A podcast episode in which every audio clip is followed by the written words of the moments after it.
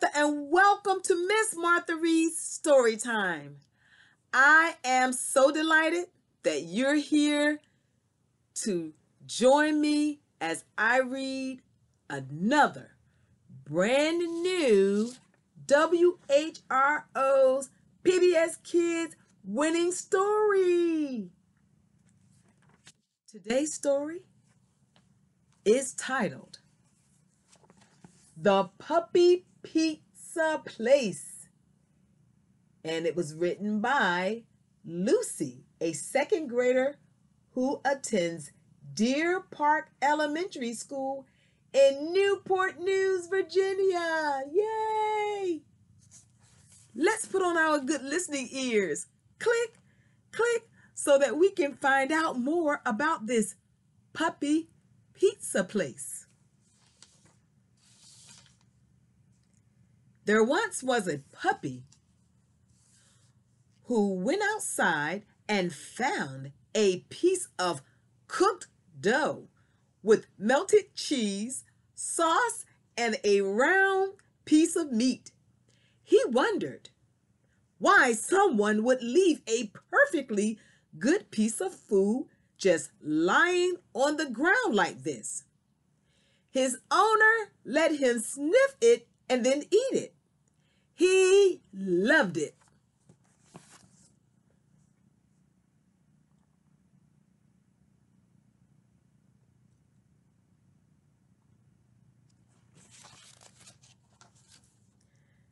He wanted to make a place where he could cook this yummy stuff and sell it.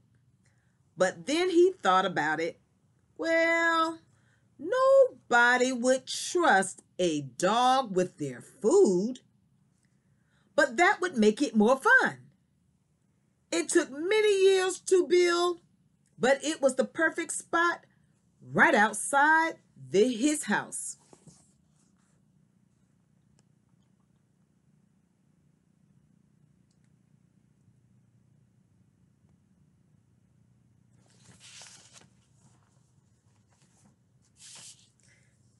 He remembered the details of the food that he found. He took it took a billion tries, but he finally made one like it. He called his place the puppy place. When it was open, he waited at the counter, but nobody came in. Every day he would stand at the door waiting, but then he remembered that nobody would trust a dog with their food. He should not have made this place.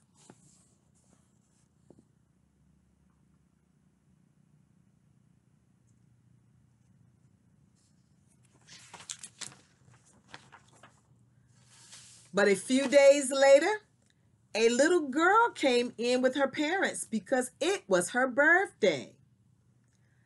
All she wanted was to go in the pe- the puppy place. When the dog heard that that he sang the happy birthday song. He was so glad she wanted to visit. When he gave her a piece of the food, she told him it was called pizza. The dog was amazed. He changed his restaurant name to the Puppy Pizza Place he surprised the little girl with a job. If a dog can cook, so can she.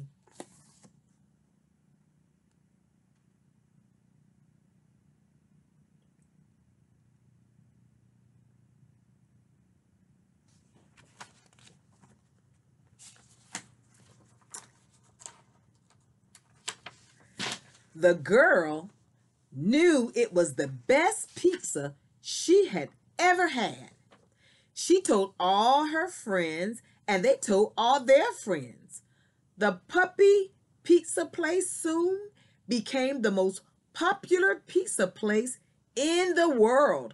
All the other pizza places were jealous, so they started to hire dogs. Their pizza was pretty good, but not as good as the puppy pizza place.